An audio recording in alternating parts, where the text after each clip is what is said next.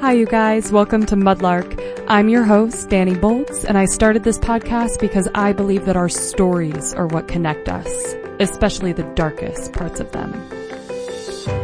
The times in my life where I felt the most seen and connected are within those moments of truth speaking and vulnerability.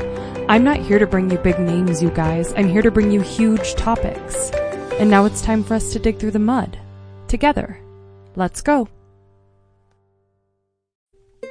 This week's episode is sponsored by Honeysuckle and Mud, mine and my husband's beautiful homegrown business.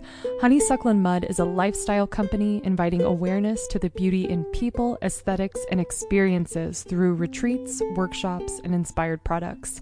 We recently launched a new product called Nature Soak. Awaken the roots of your truest self with Nature Soak's botanically enhanced Epsom salts.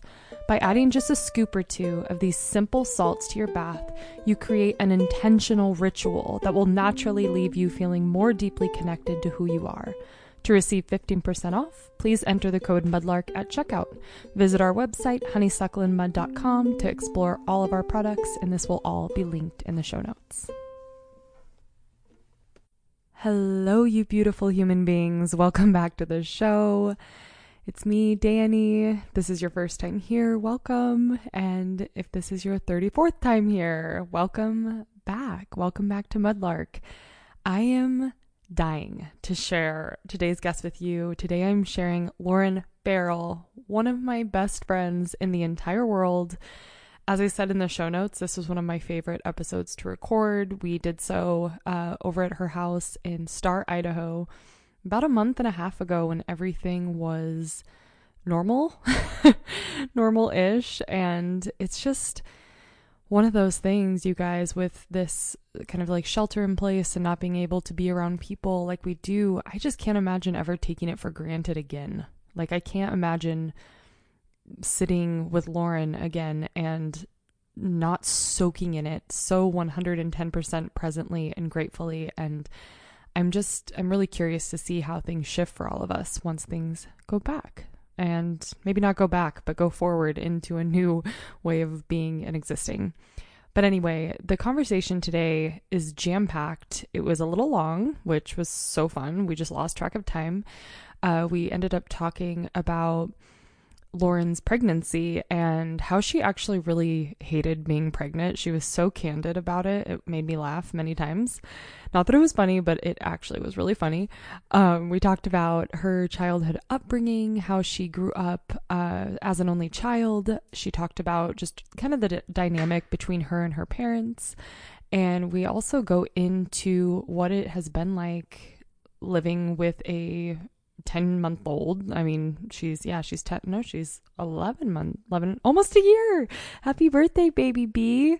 April 27th is your birthday. Um, but, and she talks about what that has been like raising this baby as her husband has been deployed. And we go into the details of that, how she's actually found this sense of joyful solitude while she really anticipates his return just such a good episode. Listen to it all the way through. You're going to love her so much. And yeah, without further ado, let's move on to my episode with Lauren. I'll see you on the other side. And It smells good. Does it? Yeah. What does it smell like? It smells like I don't know. Clean? Floral. it's like warm floral. I have never had anyone compliment the smell of the microphones. It I don't know. It, it exists in your house probably. That's so funny. Um, so you already know everything. You already know all the rules. You already know everything. And basically, we're just gonna have a conversation like we always do, like when we're in the living room. but I like to begin every single episode just kind of in this simple way of who are you? Where do you come from? Where were you born? Who are you? what is your life story? Yeah, but just like telling the listeners who you are, and we just kind of go from there. I don't know. What's your name? what is your name? Uh my name is Lauren.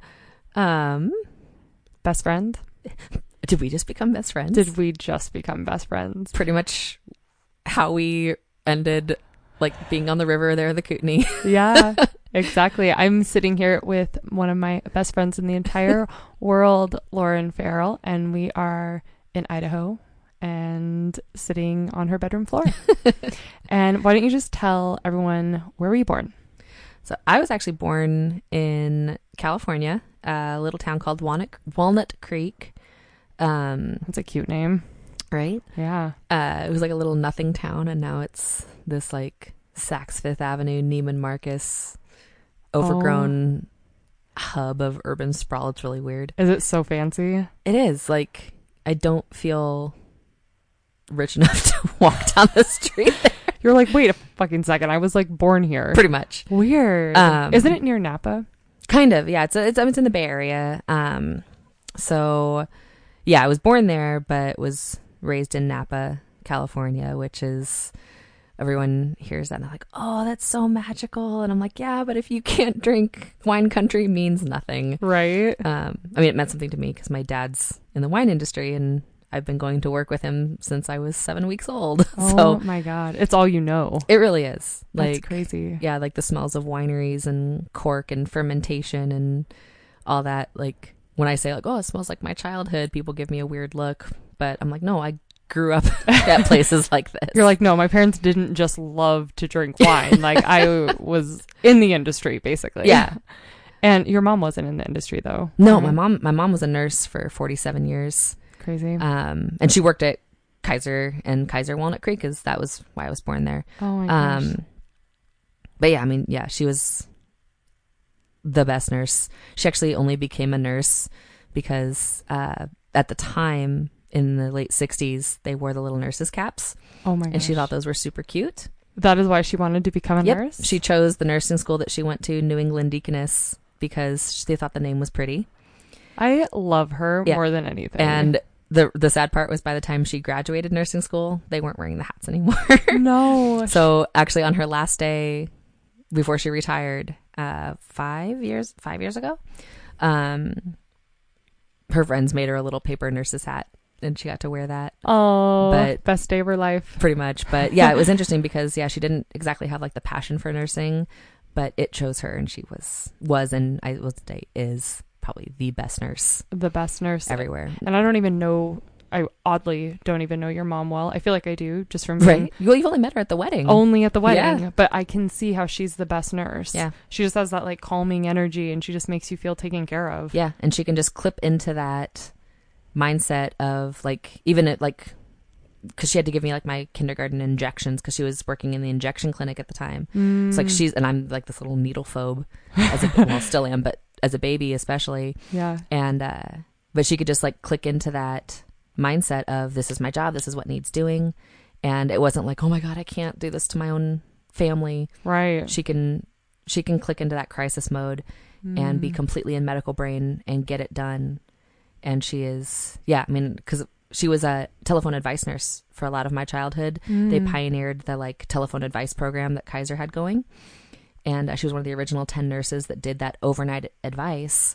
Yeah. And I remember there were a couple nights like my dad would be out of town on a business trip and I went to work with her and would like bring a little sleeping bag and books and stuff and sleep under her desk. But- Cozy. but even as a kid, I remember watching her and listening to her on the phone and thinking like, "Wow, you are the kind of person like I would want to talk to." yeah. Someone who makes you feel safe and calm. and she's still like that. Like, I mean, there's just there's nothing my mom and I can't talk about. Right. And even as an adult, like with some of the uncomfortable stuff or like personal stuff, yeah. even like stuff between that would normally like I would speak with my doctor about maybe Yeah. let you know not someone you're related to or even know well, but I can talk to her about that. And again, she can just f- phase her brain to this is a medical thing, and she's asking me my professional opinion, not a daughter asking her mom. Right. So Yeah, and like one of the big reasons I wanted to bring you onto the podcast, not only because you're my best friend, but because you just had a baby. And I imagine like with all of just like the anxiety that comes along with like being pregnant for the first oh, time, yeah. like did you call your mom a lot to be like, what the fuck is going on with my body? Or what was that of. like? I mean, she and I, we had extremely different, I mean, conception, pregnancy, and birth experiences, like 180 degree difference from one another. Mm, um like I mean, for for what it was worth, like she and my dad were not planning on having kids. Like that was just never part of their plan. She was 36 years old. My dad was, um, by the time I was born, a month shy of turning 39. Hmm. Um, I don't. It wasn't an accident. I was a very large surprise. Um, so you know the difference, like from the get go, you know they weren't trying, and I just happened, and they were actually doing a lot to prevent it, and I just happened. Wow. Um, whereas like Bryan, my husband, and I were, well, we were- we were trying, but like we weren't not trying. I guess I should put it that way. right. Um, because like we we knew he had a deployment coming up, and so it was one of those like, hey, if it happens, not not gonna stop it. Like that'd be awesome. It would suck that he'll miss a lot of her life, but or his or her life at that time. Yeah. Um, but if it happens, awesome. Right. You know, and if not, we'll try when you get back. Yeah. you know, like, because I mean, he deployed so soon. Well, I mean, relatively soon after we got married. Less than a year. No, a little over a year after we got married is when he deployed. Um, anyway, but uh, yeah, so like to start off, my mom and I had different experiences. And then she loved being pregnant. She to this day will say like that was the happiest and best. You know, she just she loved it. even even taking into consideration that she was on bed rest a lot of the end of the pregnancy because a she was a little bit older um, maternal age wise and she'd had two i think two surgeries prior to having me um, to remove cysts and whatnot from her uterus and so that was another reason they didn't even think she could get pregnant right. at that point. Um, and so, yeah, they were just like overly, overly cautious because so much had already kind of happened in that area. So she loved it, you know, and even though she had to be calmed down, I fucking hated being pregnant. It was I was hard. I was so excited because I was expecting to love it and I wanted to love it so bad. And like up until your wedding was I mean, I was like maybe six weeks pregnant at your wedding when I f- told you guys. And that was the first like tinge of morning sickness that I felt. Um and then from there just like snowballed like an avalanche out of control off Yeah. the Matterhorn. Um not like full like HG Amy Schumer level, but it was just shy of it. Like my doctor told me I could have a prescription for Zofran, the anti-nausea medication that's pregnancy safe if I wanted it, but I was hell bent. I was like, oh God, no, like I just don't want to take that risk. Um, but yeah, it was pretty miserable. I was, yeah. I mean, just shy of completely debilitating morning sickness until about 16, 17 weeks. Oh my god. Um, You were so sick. And Yeah. your mom didn't have any of that None. during her pregnancy. neither did Bryan's. Wow. Neither one of our moms had any adverse reactions to pregnancy at all. And uh yeah, I mean it was it was a point and I mean I I work at a winery and it was during harvest and we have a, it's an open tasting room production facilities. so I would literally walk into our tasting room to like open the tasting room in the morning and just get smacked in the face with all the fermentation smells of all these giant fermentation bins. super big smells. Oh my god. Not like subtle, Nope. like a little lavender in the corner. Like no. they're like big smells. Yeah, like I mean, I'm trying to even think of like something I can compare like size wise to, but like yeah, these bins are probably I would I would say like six by six bins at most, um, like cubes almost. So they're well, they're not like six feet tall. They're probably like five feet tall, um, and just yeah, I mean, filled with I forget how many tons or quarter tons or what have you of grapes fermenting. Ugh. And ordinarily, I love that smell because I mean, I've worked in the industry for 10 years and been through so many harvests that, yeah, I mean, I that smell is so familiar and homey to me. Mm-hmm. And I wanted to die. Yeah, you're like, I cannot even sniff this right I now. can't. I literally can't oh even. Oh my But, god. yeah, and that's, I mean, fortunately, it's a female owned and operated winery, and both of the owner and Kelly, my boss, my immediate boss, um, both have two children, and they've been through it all. They've seen and done it all between the two of them, and they were the most supportive. Like, it, I mean, it made it possible to literally work up until the day before I gave birth. Right. Yeah, Because they- they, understood. Hundred percent understood. They had so much empathy Yeah, for like what you were going through. like yeah, like at one point I remember pretty late in the pregnancy, and I was just everything hurt and like basically like cr- just kind of like not like sobbing, but like weeping in the office because everything was just like softly, gently weeping. pretty much. and Kelly just came in and like massaged my back and just let me like sway and just like trying to get me through the end of the day. Mm, But um, such a sweetheart. yeah, so but like as far as my mom's pregnancy versus mine, you know, here she is loving it, happy as a damn clam. And yeah, so not only did I have vicious morning sickness, I developed um I mean everyone I think kind of gets swollen ankles and stuff. Um but I also developed uh carpal tunnel, which was horrible. Like literally my hands would just feel like they would stop working and I would just like I I dropped a wine bottle one day because it right. just I couldn't grip it. I remember you taking a picture of it that day. Yep. You're, Yeah, you're I would like sleep- wine on the floor all over you. I don't Oh know. yeah, I looked like a Jackson Pollock. It was great. um, I would sleep in wrist braces because even like the blanket, moving my arm and like feeling the blanket catch on my Oh. hand in the middle of the night would wake me up and just so like painful. shooting pain. Um, my voice got deeper. My vocal cords got swollen, and so my voice I sounded like Your voice got much deeper. yeah. You I, I sounded not like sound like no, you. I sounded like Kathleen Turner. It was bad. it was ridiculous. So crazy. uh, it was Kevin. yeah, it was Kevin. um yeah so that was really fun um and then like i mean just like all the normal stuff that you Yeah. like the general aches and pains right. um It was rough. I mean, I remember talking to you. Mhm. I might say it was rough, like it was me, but like no but I, mean, remember talking to you. I don't know how far along you were. I think you were only. I mean, probably like It was- three months in. yeah it was early And I just remember talking to you, and you were having like massive headaches, Mhm. and I mean, you were feeling low Yeah. emotionally Well, 'cause I think- pain. like i can think of one thing one time um yeah you facetimed me as i was getting ready to go to the doctor and i was like trying to get the dogs inside Yeah. and because it sucks because i was a social media manager along with being the tasting room manager at the winery so like being on my phone is part of my job and screens of any kind like computer screens and my phone screen and the tv made me so so sick. nauseous. That's right. and uh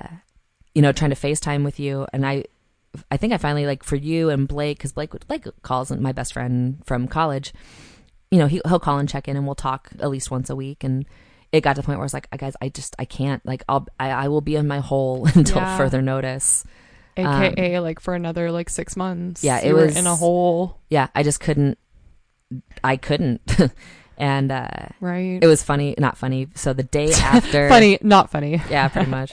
the day after we found out that I was pregnant, um, I was shooting a wedding, and I mean, at that point, I didn't feel bad. I was just like, "Oh my god, I have a secret. This is so much fun!" And they kept offering me a glass of wine, and I kept having to turn it down, acting like I was this consummate professional wedding photographer, not drinking. When in reality, a lot of times I am shooting with a camera in one hand and a glass of wine in the other. Anyway, but uh, editing her photos, I oh. couldn't I would edit like maybe 10 photos and have to stop. And so it took so much longer to get them in like I mean at most my turnaround is usually 6 to 8 weeks. Um just Mhm. because I, you know, have a full-time job on top of Right. doing that on the side and I remember you know having to message her and just be like Claire, I'm so sorry like here's a fun fact. I'm pregnant and I feel like I'm dying. I will get your photos to you as soon as I can. I send I send her a few like in batches. Yeah, just like here's a little sneak. Yeah. Here's a little sneak. Yeah, because it was just And you know after you get married too, you're just like, where are the photos? I know, and she was so gracious about it, which I was so grateful for. Um yeah, so yeah, all all that to say, pregnancy, not a fan Yeah, it's so at hard. all. I remember literally calling my mom and just being like, I fucking hate this. Right. I hate this. I appreciate you saying it too, like that, and just like, I mean, you know, just living in this world of social media, like we just see so much glamorized Mhm. versions of pregnancy, and it's it's really warped. You know, I mean, Yeah. of course, like like your mom, like there are situations Oh where yeah. even with my mom, like she had a really good pregnancy, both of them, she liked it. Yeah, and like I mean, well, like our friends that were pregnant that had their baby two weeks to the day after us, Right. she never had any negative symptoms, you know, in the when I was dying. She had I think she got When I was dying. yeah. I, mean, I think she got like some of the usual like aches and pains and right. whatnot as she got bigger. But yeah, it was just one of those things where, and I did, I felt very alone in that Yeah. um, because, you know, she and I had these sort of, you know, parallel pregnancies and she was having such a different experience than me. Yeah. And I was, I was resentful, not of the baby or my friends or anything, but just kind of in general. I'm like, damn it, you know, like I've waited my whole life to be pregnant. I've been so excited about this possibility. And now, you know, here I am pregnant with you know, the love of my life's child and I'm miserable. Right. That's jarring. You're like, it was. It was really frustrating. Right. And, but at the same time, like on the positive side, like I found a doctor that I loved, absolutely Mm. loved. Like I would leave every OB appointment and just be like giddy. yeah. and the fact that he kind of had a sense of humor Yeah. about it, like, because he's done this for 10 years Mhm. and like, he, he made me laugh, like laughing at the pain, Right. You know, and it was like, you know, hey, at least we know that, you know, come spring, it'll all be over. Was like, Yeah. okay, thank you. Absolutely. I love that you had him. Yeah. Um, and a really good partner that, like, because I know it was hard on Bryan because he's a fixer, you know, and he's used Mm-hmm. to, okay, here's the problem. Well, here's how we fix it. And he could not fix this. And so a lot of times it would be like, you know, can I get you anything? What can I do? Also, I'm sorry. Yeah. I can see that being so hard for him because he is that way. He's like, let me make this better. And usually he can. Mm-hmm. Yeah. Every Usually there's Pretty some. much every other time. yeah. He can. Oh. And this was like, because I'd just be like literally in a ball on the couch sobbing because I felt just like trash. so bad. And he was just, I mean, I could see it then and I can see it in retrospect. I mean, he was just paralyzed yeah. because there was nothing anyone could do than Right. just watch me suffer and like we've you know like when we're joking or bickering and not bickering like negatively but like jokingly bickering yeah.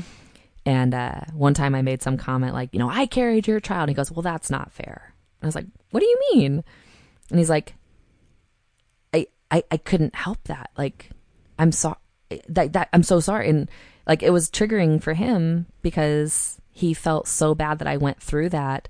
You know, and here and I was just like joking about it, like I went through all that to bring our child and blah blah. And He was like super triggered. He's Yeah. like, fuck. I and like literally joking, and he was honest to God so hurt yeah. because he couldn't take that hurt from me. Right. So that was really sweet. But yeah, and then in the end, like my mom had a C section with me, and Yeah. you know I had Full on. childbirth, and Yeah. so it's like yeah, we have zero Zero. zero yeah. points of reference other than the fact that we both happen to be women that have had children at some point. yeah, absolutely. I want to, because I want to talk about baby now, and I want to talk about Bryan, but I want to go back like we do all the time. Let's take it back a little.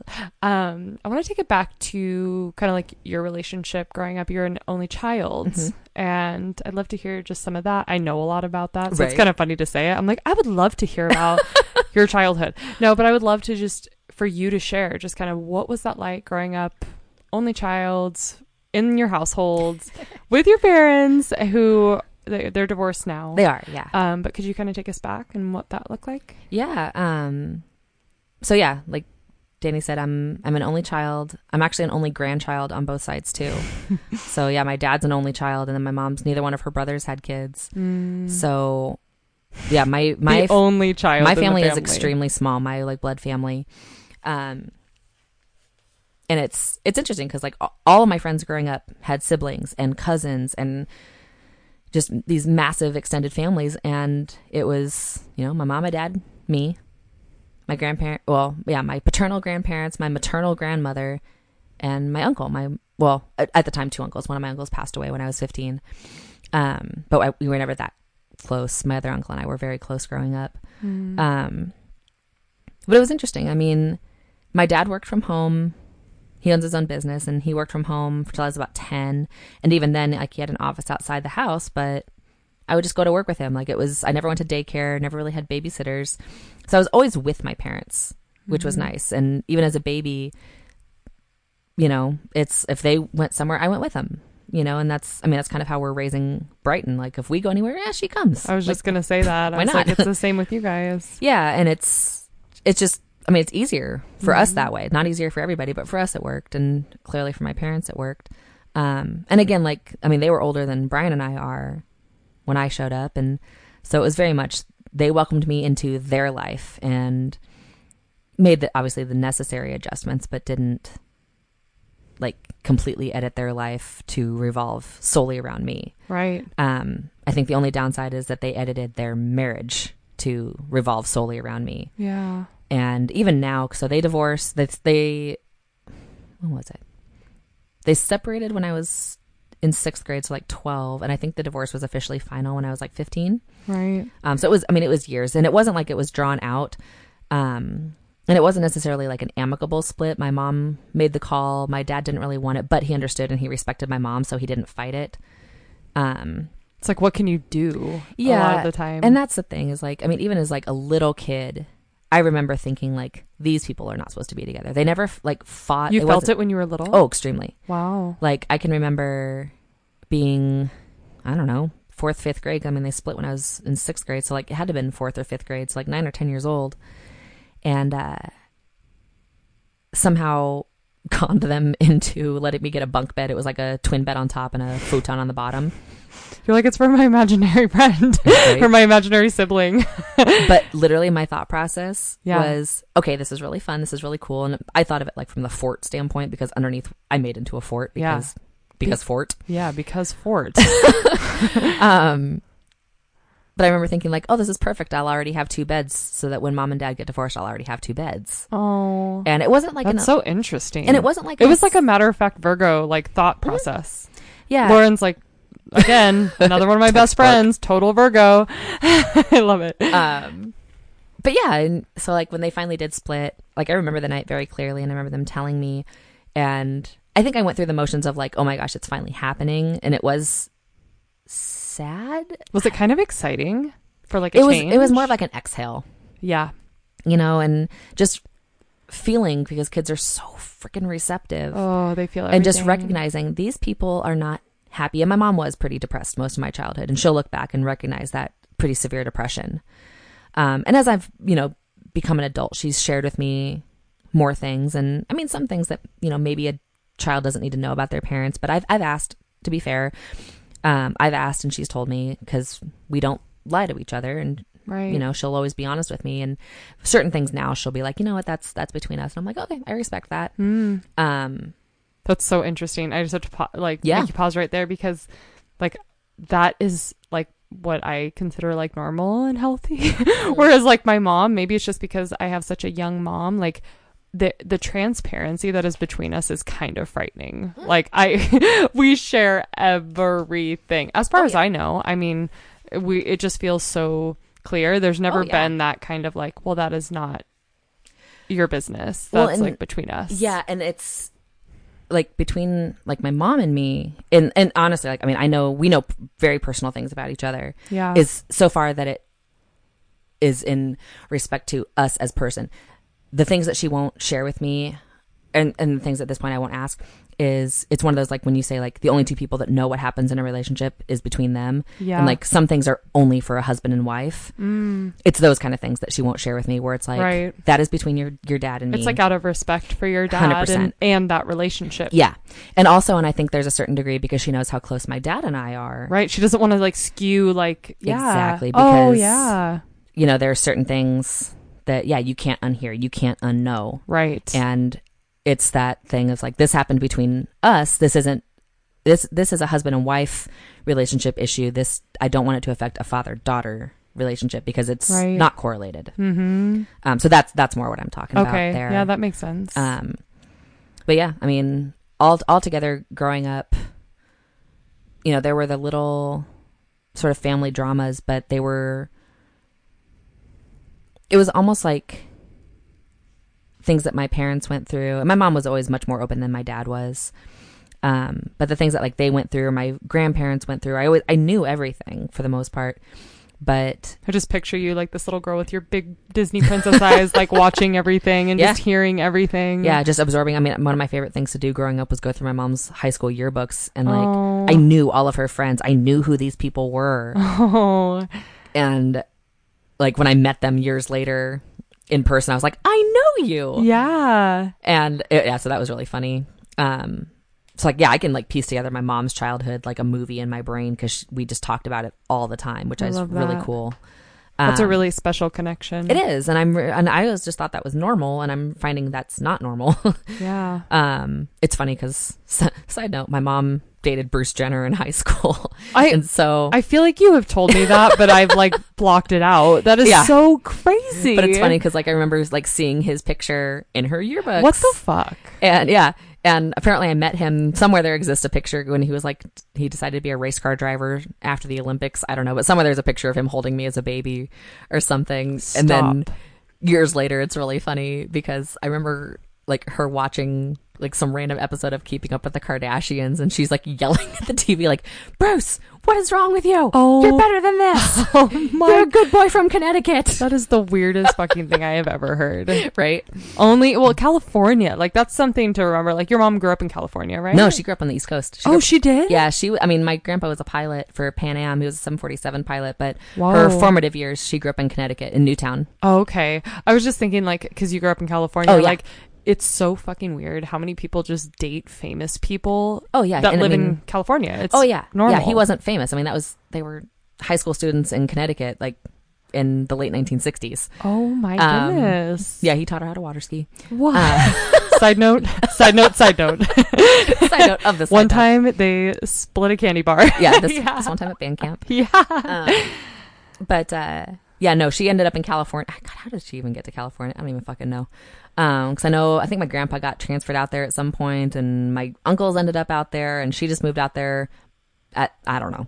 Um, my dad's born and raised in California. He was- okay. he he's was California boy. But yeah, but like I mean, you you've seen him, you know him. Yeah. he's not. He looks like he got like kicked off a mountain in the middle of nowhere. He's kind of like Santa Claus. Yeah, I mean, it's like white white beard, white mustache, flannel shirt, jeans, boots. Yeah, like Um, actually, he should live like two blocks from you right now here Yeah, in we're working on it. Yeah. But uh, yeah, I mean, he's the he's the least Californian California. That's true. He native. doesn't seem California. No, and he hates it. But yeah. yeah, the California he grew up in. I mean, Southern California. Um, yeah. in Ventura County. He, I mean, he, as much as he grew up hunting and shooting, he also grew up surfing and like the Beach Boys songs. He's like, oh, yeah. Um, I love picturing your dad doing yeah, that. he used to be a ski instructor up at Big Bear. Oh, cool. Um, he and my mom used to ski a lot because they lived in Denver for a while when they first Mm. met. That's where they met, actually. okay. Um, and uh, yeah, so I forget where I was going with all of. Oh, like my childhood. Yeah, you're like, what was I talking about? Oh I yeah. about my parents' childhood. Yeah. So, like, how did that, how do you think that growing up kind of as that only child, like, really only child in your Yeah. family, like, that, there had to have been maybe, I mean, was there pressure in that? What, what did, what did that feel like? I mean, it's all you know, yeah. but how do you think that that influenced you today? So I think I don't know. I think not being around like cousins and stuff, like I mean, Lord knows I had such a childhood, like childhood, like Yeah. extremely happy memories. Like the the negative memories are very few and far between. Um and it's I mean, other than my parents splitting, which again I don't really see as like a tragedy by any means because even like going into my own marriage, I can look at like my parents' relationship now, they are best friends. Mm. And I've told them many times, I was like, I learned more about love and respect from you guys having been divorced for over half my life than I think I would have from you guys staying together, hands down. Um, because they do, they have a very loving and very respectful relationship now. And has it, it hasn't, it wasn't always that way, or was it? Not when they were married. Not that I, I mean, I, okay. I mean, I know they always loved each other and they respect each other to an extent, Right. but like the boundaries and the very just healthy Right. relationship that they have now is what Mm. I remember the most, and so that's what I've taken into my own marriage. I love that. Um, but uh, I grew up. I mean, not that they expected me to be an adult, but they treated me like an adult. They talked to me like an adult, and not in a sense that they were robbing me of, you know, being a child in any way, but just like you know, they made sure that I had the ability to be around adults. And I think as a result, I still, I mean, now at almost 34 years old, I am more comfortable with a group of people my parents' age than I am a group of people my own age. Mm. 100%. Like working at the winery or work, you know, for the last 10 years working in various wineries, like a group of people my own age comes in. I can feel myself like tense up and be like, "Oh god, like how how do I talk to these people?" Huh. Yeah. But a group of people in their like 50s and 60s come in and I'm like, "Oh, I got this." Like You're I, like, I'm gonna rock. like I just I connect with them so much more. Mm-hmm. And I've always been that way. Always Yeah. felt more comfortable with people far older than me, than my own age. And you've always seemed so much older. You really have. I mean, we met in our early 20s. Yeah. And I was like, who's this 40 year old that, lo- that looks like they're 18? but really, like, it shows that your parents spoke to you in that way because you're well, you're well spoken and you just Yeah, carry just- yourself. And it's just, I mean, yeah, purely the environment that I was in. Yeah. Didn't really. Meh, Yeah. I didn't have. I didn't, and I didn't know any differently. Like you said, like even growing up as an only child, I didn't. Yeah. I don't know any differently. Right. Um, Did you ever envy people that had siblings? I did, Yeah. but not in the sense of like, oh, I wish my parents would have more kids. Like that never felt natural to like think of my parents having more kids. After. You're like me. gross. like it just it didn't it just didn't seem right. Like Yeah. I think I as a kid like you could always tell like the three of us we were complete. That was us. Like as far as that family went, we were good.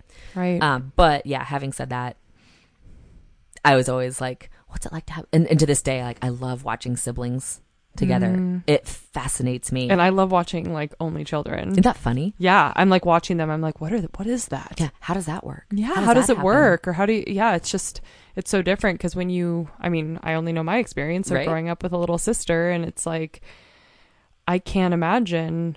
Mhm. I, I mean, I guess like because I grew up in the household that I grew up, which was pretty abusive and like Yeah. creepy and not awesome, it's like I can't imagine having that without my sister there. Yeah, and being alone in that. It's frightening, Yeah. you know, but it's like, Well, and like you have your cousins and yeah, and I yeah, and I had a lot of cousins Yeah. and just like a bigger family. So it's just yeah, it's so Yeah, interesting. and it's part of the reason like why I want I mean just I mean at, at least but probably just yeah one more child because like as much as I value and loved being an only child like I wouldn't change a damn thing yeah.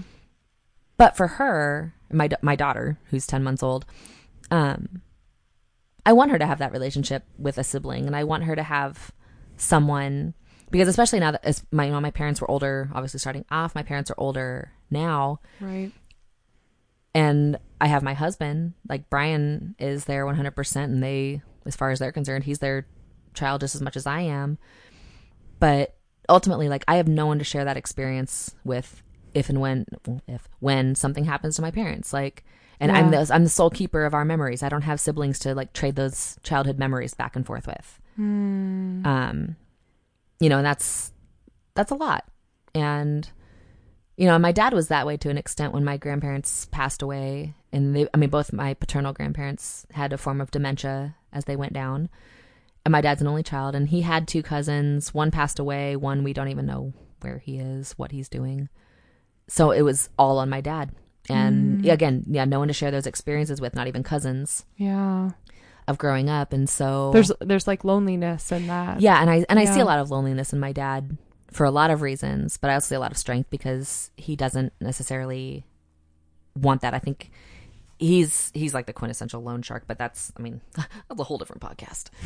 Um, but uh, yeah, for my for my own children, I would hope that they would have Shared siblings and- and I, I mean, and again, they really won't have any blood cousins, so to speak. right because obviously I don't have any siblings. Um, Bryan has a younger brother and two older half sisters, yeah and his older sisters have children, um, but he's not really close with them. I mean, he's only seen them a handful of times. Mhm. Um, one of them came to our wedding, which was really sweet. I loved meeting her, and we keep in touch on Facebook. yeah Um, and his little brother may or, may or may not end up having children someday. Who knows? yeah who knows Um, but as of right now, like we're probably it. yeah Um, so it's pretty incredible like i wonder if like because what i see in you guys i mean i was your maid of honor Mhm. right Yeah. is that what it was Yeah. Okay i always mix it up with the other one what was laura matron. okay because she's married. She was married at the time. oh okay If you had been married, you guys both would have been my matrons of honor. Oh, yeah. It was just like, it was the biggest honor ever. Oh, by the way, you guys, Lauren is the one who married Hi and I. She officiated our wedding, and I got to So be cool. so cool. And I got to be your maid of honor. And that was like a really emotional time, like your wedding, because I just was looking at everybody you guys have just Mhm. in this circle, this group, th- this life that you're creating together. and I was just thinking, like, no matter if you have one child or eight, like you have this huge family. Yeah, and your support system and all of the people in your life, like I just think of Brighton, your 10 month old right now. It's like she has so much family. yeah, and people that just would, yeah, pull down the moon out of the sky for her, and us too. And that was, I think, Yeah. the takeaway from our wedding, which I think you and I've like talked about, was like, I, I actually remember being in like the little hut, the warming hut, the little stone cottage on the mountain there, waiting for our, our ceremony to start and peeking out the window and seeing everybody, you know, filing in and sitting down. And I just got goosebumps. I started crying because I was like, this is literally everyone minus you know the few that couldn't make it but i was like this is everyone i love most in the entire world and they're all here in one Oh. place and that same thing is like this is my family like and bryan's the same way where it's just like we don't have these huge families on our own but oh my god we have cr- we have created and gathered these families Don't you feel like that That- has been like almost like this on purpose thing? Like Yeah. both growing up, like not having huge families. Like it's like, oh yeah oh, we're gonna make this big family. yeah and like almost subconsciously because it's like i mean as much as like you know the biological tie to a blood relative is like oh you know they'll always be there but like i feel that like with like with you and hi and yeah. you know Laura and Ashley and Maria and Jeff and Mhm. I I I know that like yeah you guys will be here through everything You guys- literally. yeah like you guys will be the ones helping us raise our daughter and vice Yeah. versa like Absolutely. And being old people together. yeah being you and I are gonna be those like weird ass little old ladies Literally, we will be. inappropriate things I know, like just sipping rosé. like sailors yeah, it's yeah, like uh, eating cheese Yeah, eating cheese. That's what we're going to be doing. I would love to like also back up again um just to talk about our friendship Yeah. because we have been friends since I I think I was 22 20 no, I was No, like it was it was nine years it was 2011 we've been friends for 9 years. yeah because it was right after uh Jared and I broke up So Lauren and I became friends through it was actually her ex at the time, but basically our boyfriends were best friends and we were in our early 20s. I was working I don't I think I was working at LA Fitness when Yeah. we Yeah, I your was like car your car didn't have reverse And my car didn't have reverse. if I ever had a situation where I had to reverse the car, I'd have to stick my foot out of the door and like yeah yeah, Flintstone my way backwards. It was fucking Yeah, stupid. met at Produce Row. Met at Produce Row and I feel like during that time that you and I met, we I mean, we were not in like who we are today. Like we Oh, were we were just like fish. What We is that? Like fish like- out of water. Yeah, we were both just these like broken broken girls. little. I don't even know. we were just like being with people that didn't like see us and love us because we Yeah. weren't fully loving who we are. yeah, we didn't even know how to like draw in No. what we needed. No, because we didn't know what we needed. No. And it's it's like at that time, like even though we were friends and we connected right away, we our friendship wasn't like massively forged until hmm. I moved to Montana. Yeah. like just over six years ago. Yeah, it was very surface. It, It- was. it- yeah, we were just we like, were friends up until that point. We knew each other from 2011 forward. right. Nothing before that. Yes. Yeah. And when you came out to visit me in Montana, like something just hit. And I think it was like I was sharing with you some pretty horrific things that were going on with my family and just like kind of splayed not all of my truth out because We were getting there. we were yeah we were getting Yeah. there but like I, I just am so grateful for that moment because that is when we became best friends Yeah. was when we were sitting by the kootenai river Yep. in The northwest water montana bottle full of wine. with a water bottle full of wine, really just truly getting to know each other for the first time Yeah. is what it felt like. Truly, like that's exactly how I remember it. Yeah. And it's like, this has been my most, I don't want to say like my most sacred friendship and like not pay attention to all of the other friendships that like Yeah. ra- really are so deeply important. Facets. Yeah. Facets. But like, Something about our friendship has just been so moving for me Mhm. because we have gone through it all together. Yeah. So at that time, like I was in a relationship with my ex, my most previous Mm-hmm. partner. You were kind of, what were you doing? What were you doing? I you were, you were, that was 2014. yeah, Yeah, so I that was actually when Bryan and I weren't even speaking to one another. yeah. Um, Bryan, yeah, you're now husband. yeah, my husband now. yeah, Um, 'cause- so well, quick backup. yeah. So Bryan, my husband, and I we met in 2013. Uh, he was still active duty in the army, living in Fort Bragg, North Carolina. Um, that's he was stationed there at that uh, army base, and he had come home to Oregon on leave, and we met at a rodeo, and he left to go because he was like at the end of his leave, and he went back to North Carolina like three how, days later. how was meeting Bryan? That's like my favorite story in the world. It makes me so happy. You guys met at a rodeo. yeah. of course you did. I literally like I think back to that fairly often Yeah. and just like wish I could whisper in that girl's ear and just be like, You have no idea what's about to happen in your life. Um but yeah, so we met. We actually ended up dating long distance for three months, and then I went out to North Carolina, and it all kind of fell apart, but for the best. Yeah. Um, because from that point forward, after he got out of active duty and moved back home, we became friends and started hiking together all the time. Um, but he ended up dating someone that didn't care for me.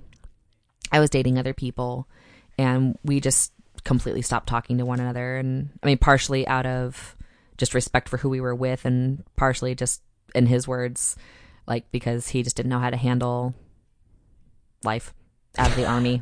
yeah. Um, and I was still like pretty emotionally traumatized uh, from my previous relationship that I was just massively healing from, even though it had ended two years prior to that. right, but that was your first That that was, that was my first love, first, first everything. huge love. Yeah.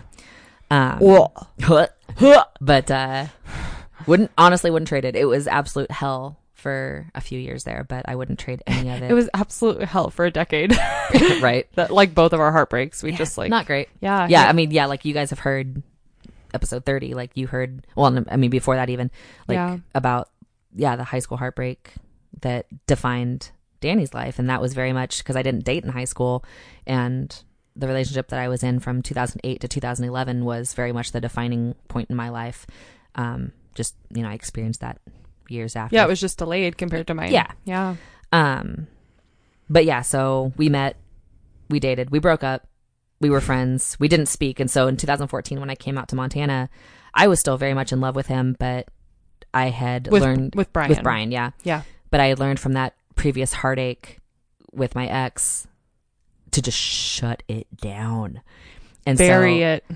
yeah and it was just like you you cannot exist in this state another day so don't let it happen so when everything with bryan's and my relationship fell apart i was just like walls up memories out the door shut it down i can hear my daughter yelling You at might hear a little baby and a 42 year old man speaking like a baby in the background.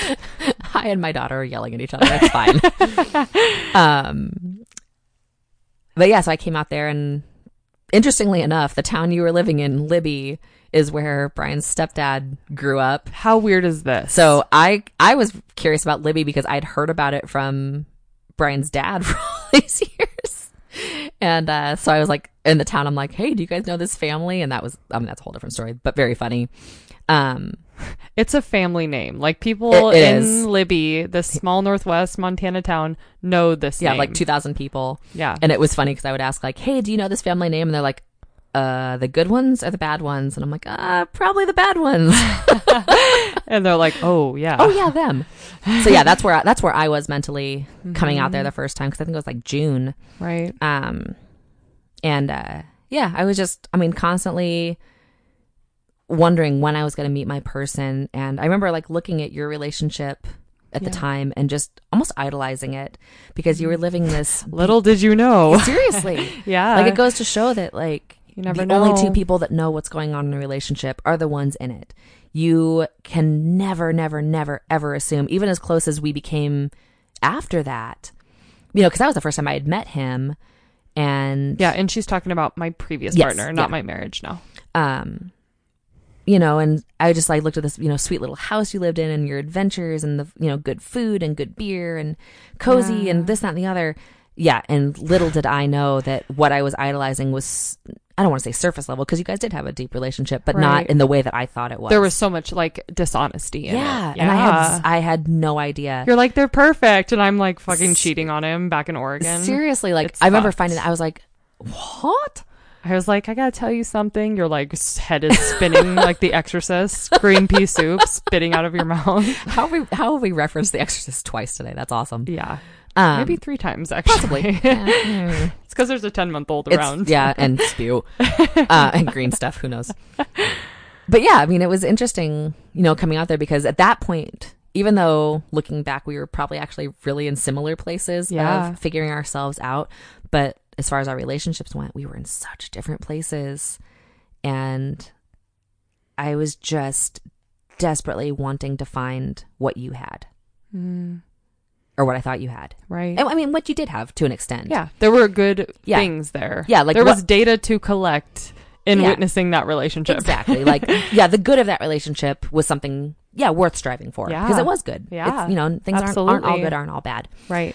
Um, but yeah, it was definitely one of those things. And I, I still remember I was just telling uh, the story to a friend the other day of like how I even ended up going to Montana. And I was like, I posted on Facebook, like, hey, I've got like three days off. Where should I go camping? and you just happen to message, like, come to Montana. And you're like, Okay. okay. So I hop in the car and drive 500 miles Oh, to meet this friend that, you know, we used to go to Tasty and Sons. And mhm. all of a sudden, you know, I pull up in your front yard and you come out choking. oh, I choked. That's right. I think I, I like took a sip of water or something, and I choked for like an hour. it was awesome. I was It's like, fine. "Welcome! Oh, oh, oh, it's the asbestos." Yeah, right. Welcome to Libby. Yeah, Um, but yeah, and I literally the same way I think you've described it as after I left, I was like, did we just become best friends? yeah. It was Because- it was really Yeah, profound. we caught up, we hiked, we saw moose. we saw a moose. Yeah, And then got scared and ran the other way. yeah, exactly. Um, but we just connected over like Yeah. hard shit, yeah. and that's kind of always been our and the thing. spiritual I remember the spirituality because like Yeah. where you were with yoga and like we were saying earlier, like the way that you approach yoga and that practice was always from such a spiritual standpoint rather than like a fitness right? mindset and I was really deep into my faith at the time and learning about it and really realizing that we were talking about the same thing. Like just using different words. 100%. And I mean, there's a good lesson for a lot of people to realize that all these differences, but when you get to the core of it, you're you're sharing these experiences just yeah with different verbiage. Right.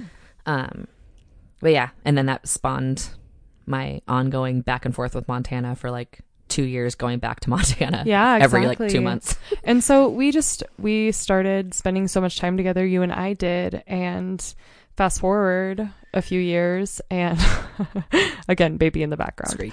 Um fast forward, you came out to visit me Mhm. and this was when I had met my now husband Hmm. and I had a big old thing to tell you Mm-hmm. and little did I know you had a big old thing to tell me and I remember just sitting there and we just like shared everything. Yeah. I shared that Poured I poured it out on the floor. pour, yeah, poured it on the floor. And I told you, I was like, I think I met my husband. And mm-hmm. you're like, well, I think my husband just walked back into mine, in my life, you know, because that is when you and Bryan. That was when I think I asked you to be my maid of honor Yeah. over a glass of rosé. No, no, no, no, not, Not, even. not not like that, but I remember telling you like if and when I get married, Oh yeah, I yeah, want yeah. you to be my maid oh of yeah, I was honor. like, wait, am I like missing at the No, start? no. Okay, yeah, and we both were just like, holy shit, what's going on? Yeah. And like our, Paradigm shift. it was a paradigm shift that happened for us at the exact same time, Yeah. and that was four years ago. June 2016. Yeah. And so now, now we can fast forward.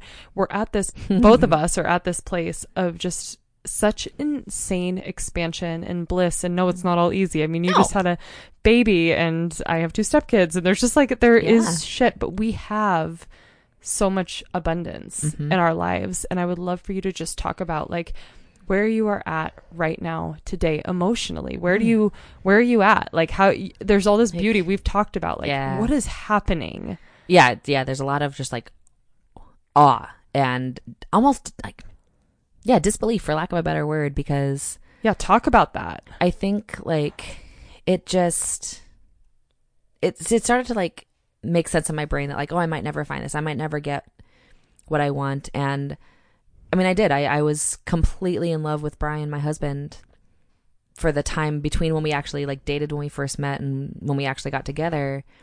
And I just, I remember telling him that like the night that he finally asked me to be his girlfriend when he, like in his mother's words pulled his head out of his ass and realized that we we should probably be together. Um but i remember him you know saying and i and i asked him something to the effect of like you know why'd you wait so long? And i i had dated someone very previous like very shortly before bryan and i got together. And and that guy and i are still pretty good friends. And it was one of those like almost perfect but not quite and thank god the universe saw that because i probably would have kept going in that relationship for a lot longer um Were, were you with him when we had the conversation on my front porch in Montana? Uh, we had just broken up. That was right after Oh, okay. when I came out. That was before you left the house on Montana Ave, okay. and I was like devastated over this re- this three month relationship, which was I mean it was a pretty intense relationship for three months, and it was Wow. good. It was really good. There was a lot of good there. It was, We didn't even end badly. It was just we recognized we weren't right for each other. Right. Um, but I remember like I was crying over him, and I had just come off this amazing backpacking weekend with Bryan and a bunch of our other friends. And I think you you could see that what I was actually craving was not this guy; it was Bryan. And I remember you asking like, you know, do you do you want to be with X? And I was like, no. And I was like, oh shit. Yeah, and you were like bawling. Yeah, and like I think I started crying more because I was like, Or I don't think I asked you. I think I told you. probably. I think I said you don't even want Yeah. him. and it was like that. That and was you're like, oh no. Yeah. that was the honest to God realization of like, oh fuck, I really, I do want to be with Bryan, and I always, I always knew that, but it, it never seemed like a possibility. Yeah, and it's almost like that worth piece of like you and I have had to we've I, I think it's an honor witness each other stepping into our worth. And it's like you weren't believing that you could have it all. Yeah. Until that moment. And Yeah. you're still unraveling that. hundred percent. Like, And I am too. I'm like, am I worth all Yeah, of this that's- goodness? That's a lot to take off your own plate. Yeah. Um, and especially because, so in in the interim, I should throw in there also that like Bryan and I, we became best friends, like Yeah. in a very different way than Dani and I are, and because we backpacked, to, obviously, Yeah. um, but we like we backpacked together, and we had an I unders- almost said something super inappropriate. I'm glad I didn't, but I'm kind of sad that I didn't. So just continue. We'll hold it. yeah. She'll type it in the show notes. Yeah. Um, but yeah, it was it was an, a, a very unique friendship that Bryan and I developed in the time between 2014 when he moved back to Oregon and we started backpacking together, and the you know two years that we had between that and actually getting together. And yeah. I mean, we would literally like disappear into the woods together for three days and backpack and hike and not see another soul Oh. never get sick of each other, Yeah. never do anything, never even touch each other other than like maybe like hold my hand to help me cross a river or something. Yeah. And get your fucking ass up a mountain. Be Yeah, Like several times. you can do it. yeah, to, to remind me that I'm far more capable than I give myself credit for. Um, staple of our marriage. Yeah. Um, and then yeah, I remember like actually that specific hike that I was thinking like we got in our car to like drive home and we call each other and talk all the way home, Mm, and yet we didn't realize we were in love. That's cute. yeah. Um, but yeah, like really realizing that I was in love with him and I just loved him as my best friend. Um, and we had said that to each other as best friends prior to that. But I remember the night back to like the night we actually got together and something came up and I was like, you know, you're the only person that I have loved enough to know that I want you to be happy even if it's not with me. And I was like, I I could never have asked you to be with me because I would I'd watched him in another relationship be in love and you know go through all that and I kind of like with the word I never believed that I was worthy of that kind of love from anyone let alone him who I love so much. Um and so yeah when we finally got together it was just mind-boggling to me. And here we are all these years after that 4 years after officially getting together. And you know we're married and we have this child and it still blows my mind. And i still have to convince myself that this is real. This is happening. Right. because it was just something that i imag- not even imagined like dreamt of and couldn't fathom actually happening. You couldn't even make up. Nope.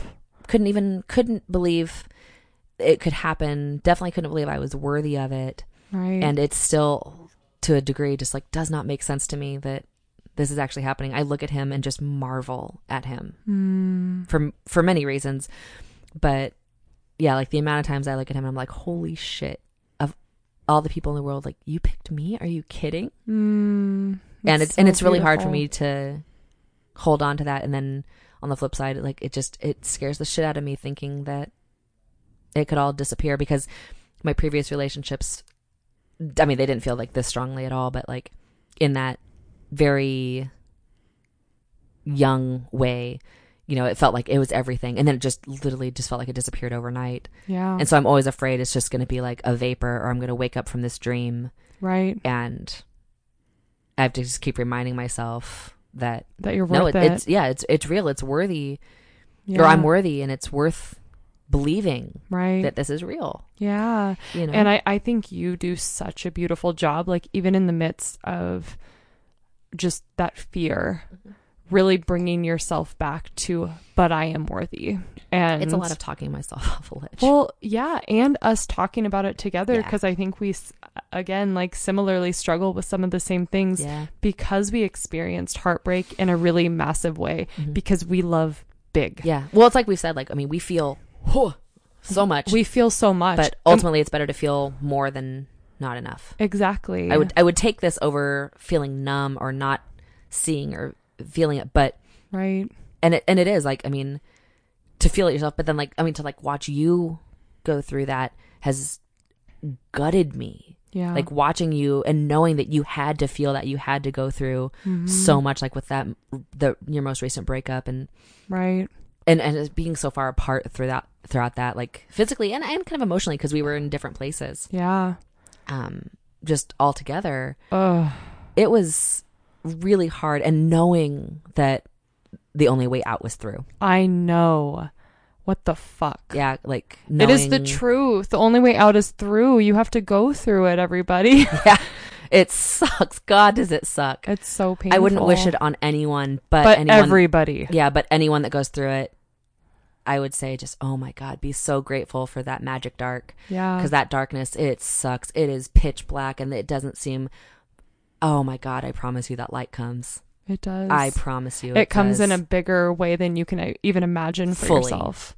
it sounds like such a cliche Yeah. and i remember wanting to punch people that said shit like that I wanted to fucking curb stomp Yeah, people that said that. yeah honey go out and bite the curb i'll be out in a second Yeah. Yeah. And I, I mean, I think this is such, I think this is like the message of this episode today is just like you have to just hang on tight because I hunker down and pray for daylight yeah. And it's like you and I have seen each other. I mean, you didn't see me when I hit my major No. heartbreak in high school, but like you've seen me healing from that. yeah And I'm 30. the ricochet from it definitely Exactly. And you saw how like self-destructive I've been Mhm. like because of something I never let myself face and heal. So Yeah. it's like we have to face what we need to face what hurts us. We well need- even like what i was saying lunch today like yeah. I, I will still dream of certain things because I I there's no closure and I I mean Like with with Jared you're yeah with my ex Oh, yeah. and I'm just name It's- dropping. It's, it's fine. fine. That's what we do. but it's definitely That's what we do, motherfucker. welcome to the day but it's truly it's truly one of those things like I know it has actually nothing to do with him or any of my insecurities relationship wise have nothing to do with Bryan. It is entirely me and my own healing because you know with it's like that you know saying like oh you have to heal from the apology that you never got kind of thing mm, and it's just I can't, I can't put my healing on anyone else. Yeah. I can't make anyone else respond. easier. It's so much easier. I'm like, motherfucker, what's wrong with you? And I'm like, oh, it's just me. oh, it's me. Never mind. That was a mirror. Sorry. yeah, yeah, and aren't isn't that the fucking truth? yeah, is and I think that's something you and I both had to learn a lot was yeah, like subconsciously blaming and playing. I, I know. I Victim. yeah. I know. I played the victim so much. I'll speak for myself on that one. But yeah. like, it- I did too. And then we have a yeah we have yeah, a, my dogs are barking. a dog in the backyard. Yeah, it's fine. Um, but yeah, it's and it's something. I I mean, I can't say for sure whether you know it'll ever be something that we work fully past. I think it might be an ongoing Work with. yeah, like you know, it's like forgiveness. Like it's never a one time thing. It's something you choose to keep doing over and over and over. And I mean, even if you think about it like in a really visceral sense, like someone with a cancer diagnosis, you know, and here's this thing that's eating away at them, and then they go into remission, but they are always checking in. They are always responsible for keeping themselves healthy to keep that from coming back. You know, and I mean, obviously to an extent, you can't control cancer, but always checking in and always keeping tabs. You can never just say it's neat and tidy, cleaned up, tie I'm the good. bow, tie, tie the bow, close the door. Right. It's always going to be there, and I think it's the same way with so much healing and emotional work. It's not a one-time thing. It's not something that you just fix and move on from. Right. It's always because it's always part of you, Always a part of hundred you. percent. Yeah, and Always going to be a part of me. and it's part of your gift to the world. Yeah, and you know, and then it comes down to, you know, like being able to years from now help my daughter through something that I know she'll go through because she's human. Yeah. you know, and being able to say like, 100%. I know it's possible to get past this and it's beautiful and look at the amazing things that come from it. Absolutely. I mean, our friendship comes from heartbreak. Oh, dude. Like I Hi. Hello. But like truly, like yeah. the best friendships in my life. I'm sorry if I'm flashing you my vagina right Right. now. I'm wearing a nightgown. It's fine. It's the microphone covers everything. Perfect.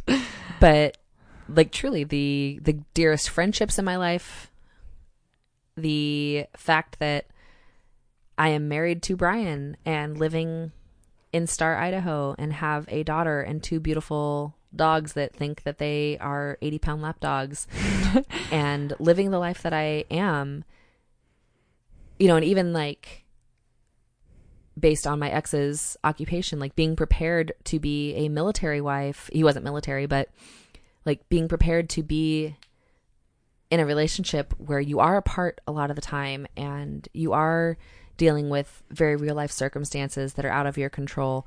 Every single thing leading up to this has prepared me for this current life and friendships and relationships that I have. And ultimately, for all the non healing that exists and healing that still has yet to, you know, come to fruition, it's all prepared me for this exact moment.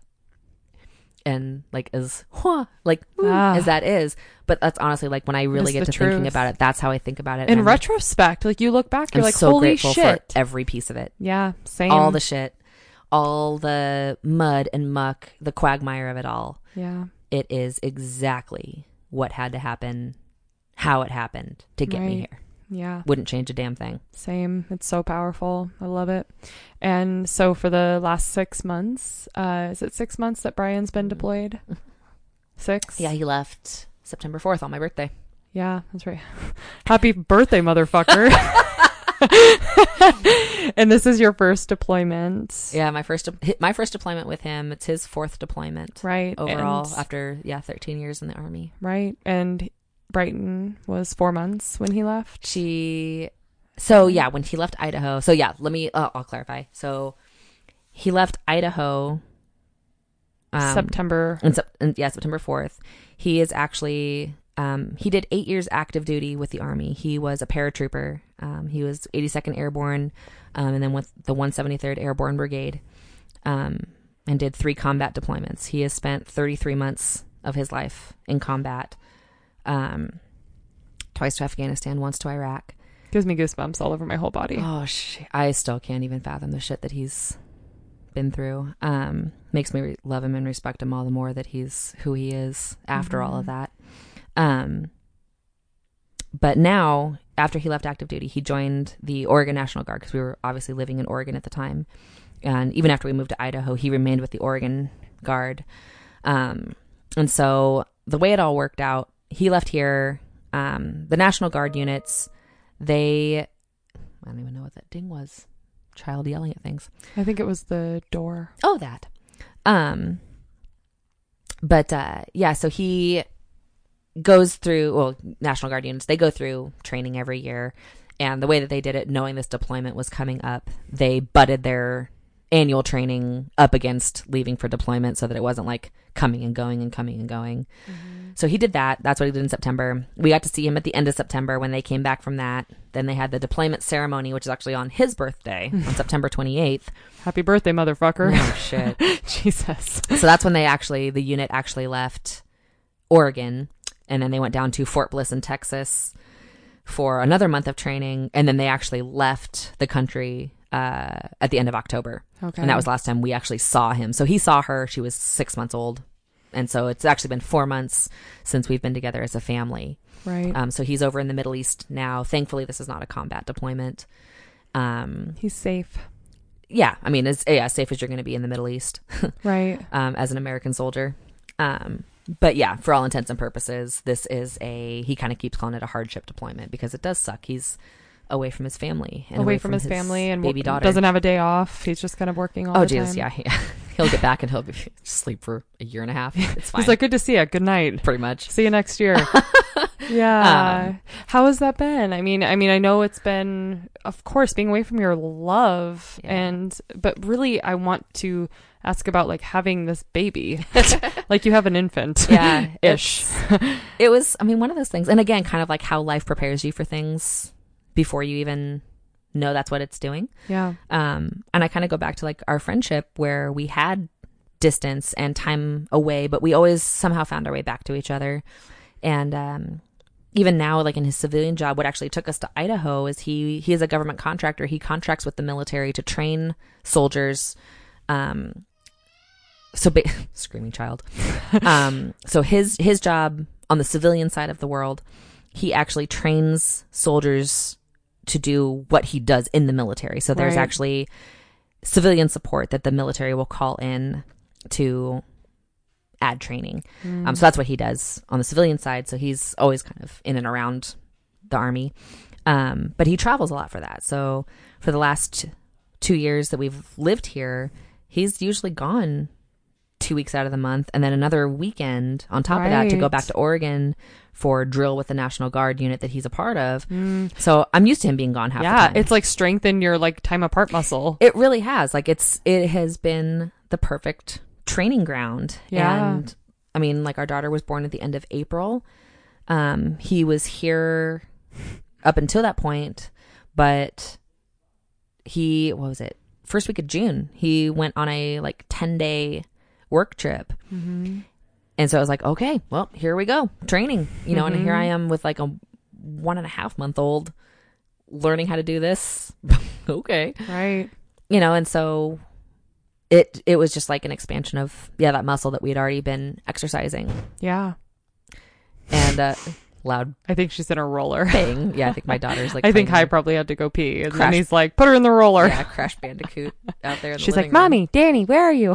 he's gonna crash through the wall kool-aid man She's like, "Too much masculine energy. I miss my girls. Come back." crazy baby um but yeah so it, it trained us but all that to say Yeah. nothing can train you from you know going from two weeks to four Yeah. months to six months Yeah.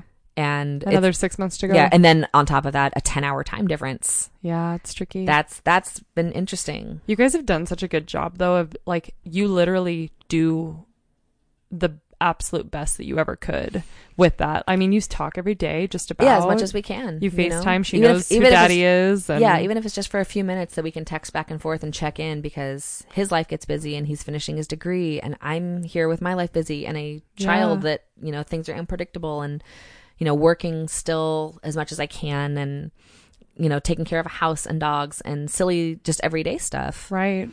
and yeah and i think a lot of that also comes from just the two of us taking the time whether intentionally or not to get to know ourselves and know how we each operate Right. and he's the one that's actually really good screaming child now cool um but he's the one that's also been through deployments before and he's never really been through a deployment with a significant other waiting back home like this right.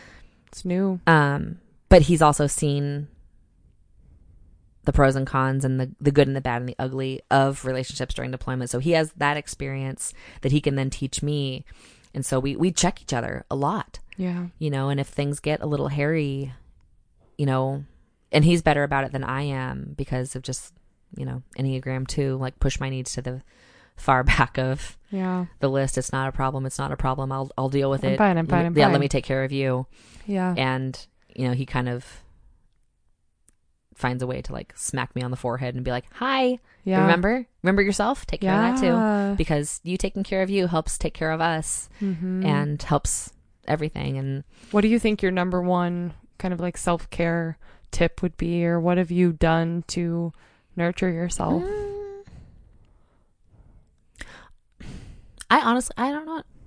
I don't know honestly. Just because like i am an only child and i'm kind of in unintentionally drawing back to that.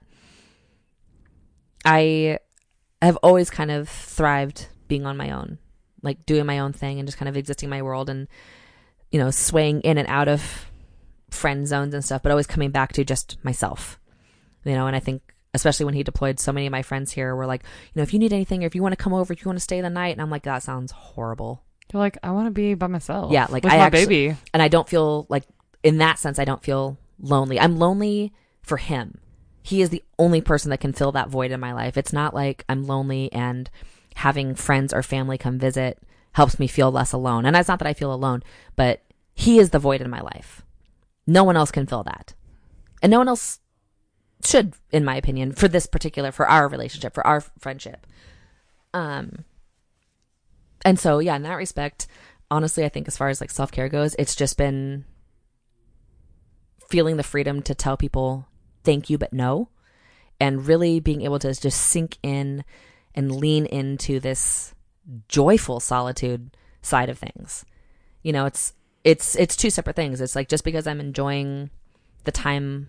I mean, obviously, I'm never alone because I have a baby, but for for all intents and purposes, being able to give myself permission to enjoy this time alone and know that this is actually the arena that I thrive in. And that was always actually always a thing, like with hiking with Bryan for days on end and whatnot. That was always like that realization of like, wow, you are one of the only people in the world that I can be with for days on end and not feel away from myself. Mm, I actually always felt more myself with him that's beautiful.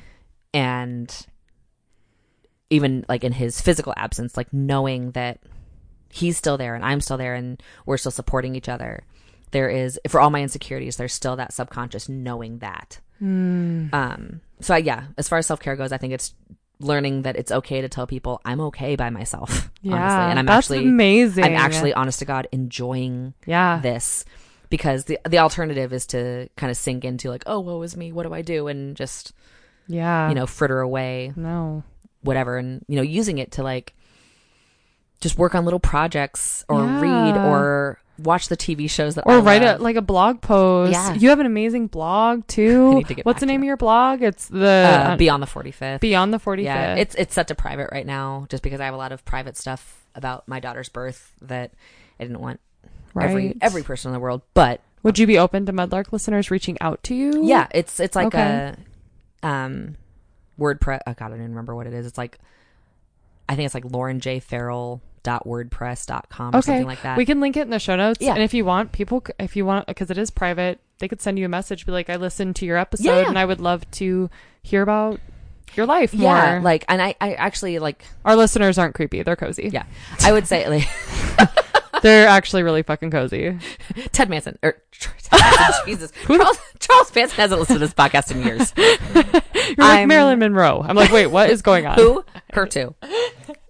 That's why we edit things. Yeah. Um, but no, like I haven't posted since pretty much Brighton was like a month old. yeah. Um, my Instagram. I mean, my Instagram's private as well, but again, Right. yeah, feel free Yeah. because I generally like don't accept people I don't know. But yeah, if you if you say like, "Hey, I'm a Mudlark listener," Yeah. because That'll that's be that's, great. that's where I keep up things more often, and I'll write painfully long captions It's that my so hus- wonder- that my husband makes fun of me for. But it's basically your blog in a lot of Um, ways. yeah, I like how you use Instagram. and it's just it's quicker, it's easier because especially now I don't have time to like sit down Yeah. or energy to sit down and Can you send people a message on Instagram if you're not friends? Yeah.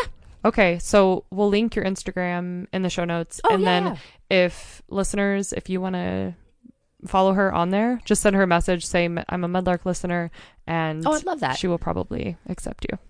Unless you. that would mean yeah, that would mean a lot actually. yeah, it'd be nice because then it, yeah, you yeah, know well, who it's it like we've been saying, like I've made some really sweet friendships via Instagram. Like, Yeah. it's a if you use it intentionally and whatnot, it's a really wonderful tool for connecting with people. right. Well, it's like I mean, like the shirt that I'm wearing today is because of an Instagram friend Mm. who lost her daughter, and it's to bring awareness to rare diseases. And Yeah, it's amazing. What's her What's her handle? uh, Rami Lynn. Okay. Um, uh, R- we'll link her in the show notes yeah, too. R R A M E E L I N, I believe. Um, she's wonderful and cozy, and she's just she she's been through a lot. She's going through a lot, but she's just a lovely human. Um, and she lost her daughter. yeah, she lost her daughter five years ago to a, a degenerative brain disease.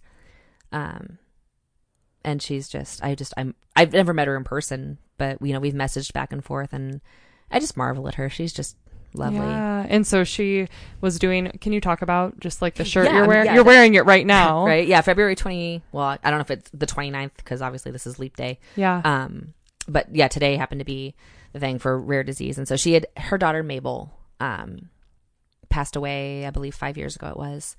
Um, little girl, I think she was five.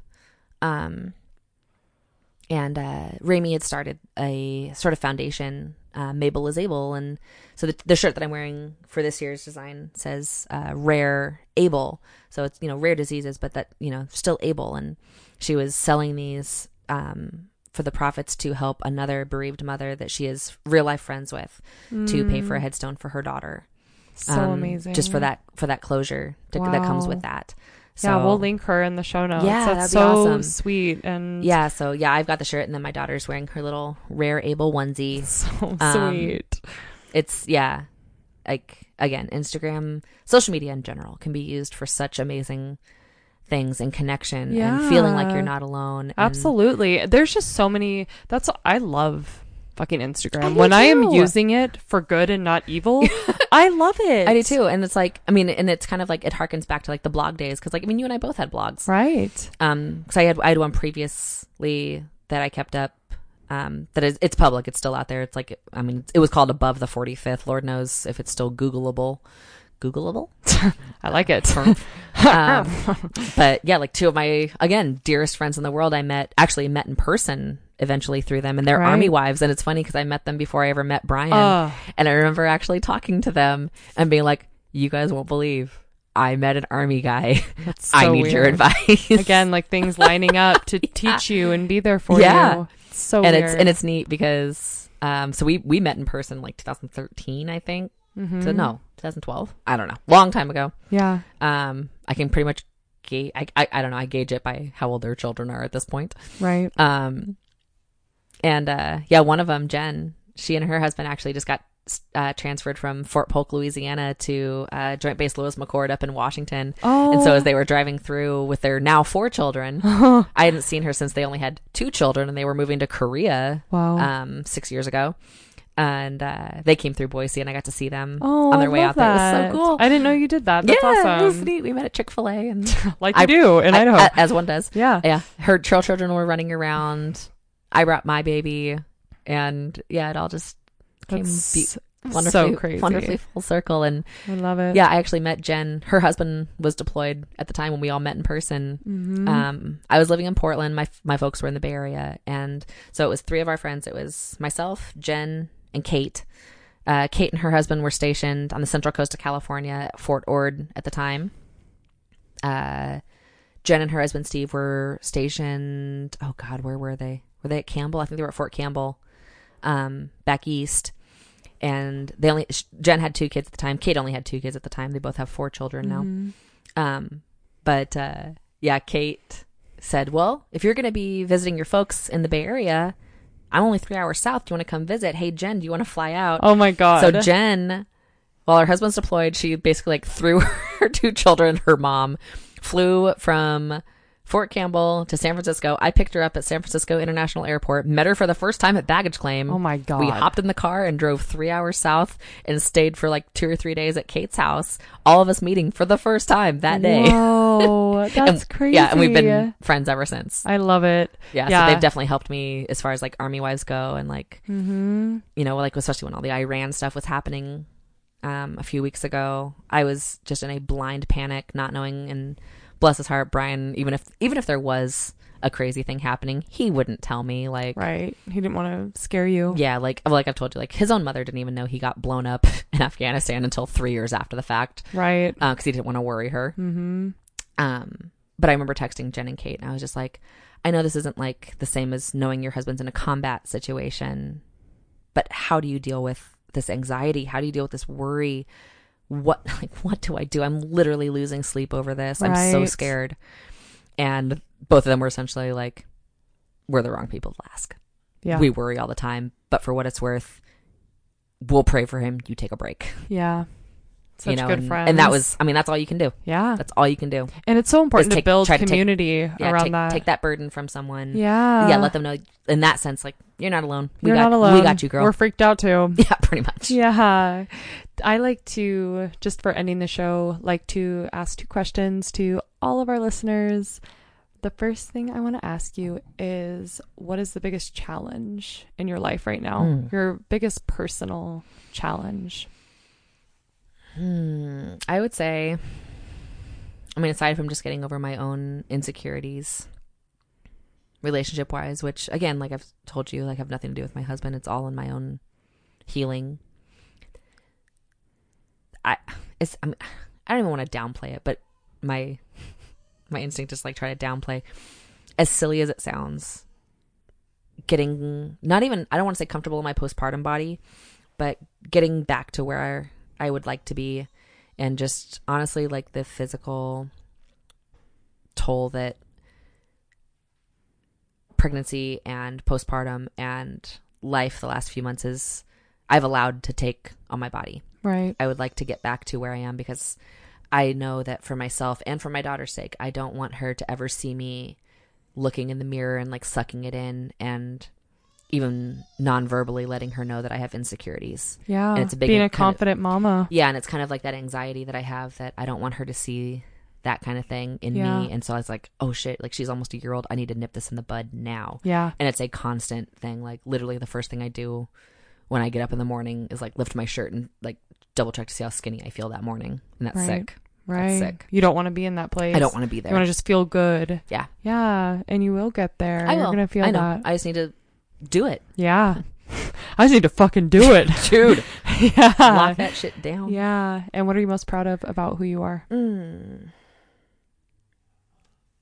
I don't know. Um proud well, I mean just like in the most like visceral sense, my child is yelling. um I'm I'm proud that I have a daughter. I'm proud that I have a relationship that means something to me and is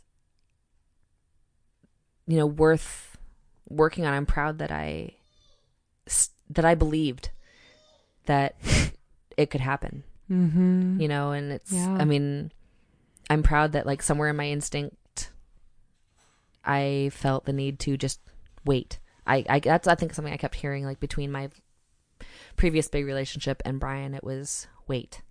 Wait. Hold fast and wait. And I'm really proud that I kind of stuck to that and didn't settle Mm. because it would have been really easy, I think, to be like, "Oh, this is almost good enough. This, you right, know, this is I- good enough. yeah, like I could, I could be happy with this person. This would be nice." Right. And I'm, I, I, it makes me sad almost to think of like what would have happened. I know. if I had what you would have missed. Yeah, and and Bryan was the one that made the call and like stepped out and asked me to be his. I never would. I honestly, You're like, thank God. yeah, it's like I honestly don't think I ever would have ever stepped up to ask him, "Do you want to take this?" Right.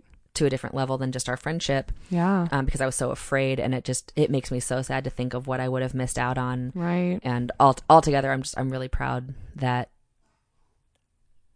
I waited Yeah. and didn't settle That there was some worth in there. yeah because everything I look around and see my child my marriage my friendships you Yeah. Huh. it's because I waited Oh, I love that more than anything. it's so great. Well, thank you so much for coming on the show. I love you so much. And we'll have links for people to connect with you. And yeah, I'm just so grateful for everything you are. Thank you. ditto Bye. bye Thank you guys so much, as always, for listening. Be sure to connect with Lauren over on Instagram. Just reminder to send her a message, let her know you are a Mudlark listener, and she will most likely approve your request. And yeah, if you have not rated or reviewed the show yet, please do so on iTunes. That is what helps Mudlark get into more ears and more hearts, and it just means so much to me. So thank you so much. I will see you guys next week with a solo episode. Love you lots. Bye.